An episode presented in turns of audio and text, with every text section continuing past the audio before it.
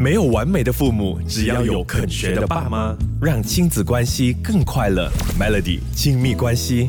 这个星期小朋友开始开学了嘛？那如果想要让孩子在学校有更好的这个学习能力啊，早餐一定要吃得好，然后三餐也都要吃得对哦。那有哪一些食物啊，还有一些营养素啊，可以让孩子多补充的？比如说维生素 B 六还有 B 群哦，因为这个维生素 B 六和 B 群呢，它是能够提供我们的大脑还有神经所需的这个葡萄糖的哈。那维生素 B 群呢，也有人称它是聪明药哦，建议可以让孩子多补充的。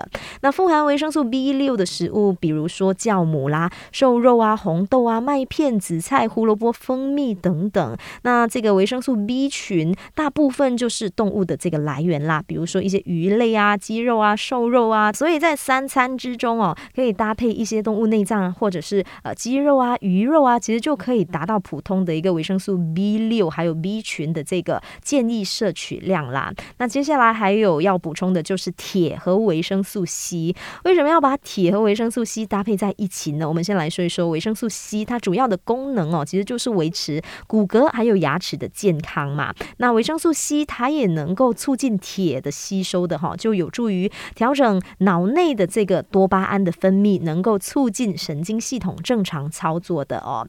那富含铁的食物包括牛肉啦、核桃、葡萄干、呃红枣，还有一些深绿色的蔬菜哦。那维生素 C 呃好的一些来源就是。来自水果了，像是番石榴啊、樱桃、呃柠檬、奇异果、甜椒、草莓，还有一些呃花野菜啦、小白菜等等，都可以很好的补充维生素 C 的哈。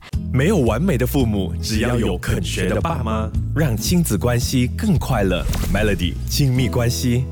刚刚其实我们就有说到这个铁和维生素 C 嘛，那早餐其实可以让孩子吃一些麦片加牛奶，或者是一些葡萄干，或者是一些水果块哦，也可以水煮一些花野菜，可以帮助他们补充铁还有维生素 C 的哦。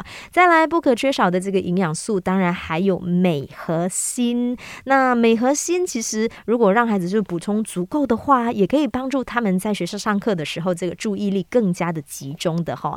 那想要补充锌的话，比如说一些。牛肉、五谷类、虾、茄子啊、核桃、豆类、蛋黄都有这个呃 zinc 的。再来这个镁的话，其实呃紫菜的含量是最高的啦。其他的一些食物包括海带啊、绿色叶子的蔬菜啊、坚果、腰果、杏仁、全谷类、香蕉等等，都可以帮助孩子补镁这个营养素的哈。所以早餐的话，你可以让孩子吃一些五谷麦片啦、豆浆啊、煎蛋啊、坚果类加牛奶，或者是搭配一些香蕉。等等的水果都可以帮助他们补充这个锌和镁的。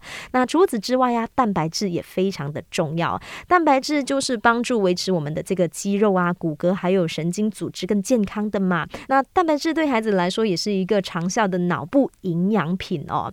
那像是动物性蛋白，比如说鸡蛋、牛奶、鱼啊、肉类啊；植物性蛋白就包括黄豆、菠菜、花菜、豆腐等等。那早餐可以让孩子多吃一些煎蛋啊、炒蛋啊。加上一些吐司或者是肉片，做成三明治，其实也能够帮助孩子更好的补充蛋白质的哦。没有完美的父母，只要有肯学的爸妈，让亲子关系更快乐。Melody 亲密关系。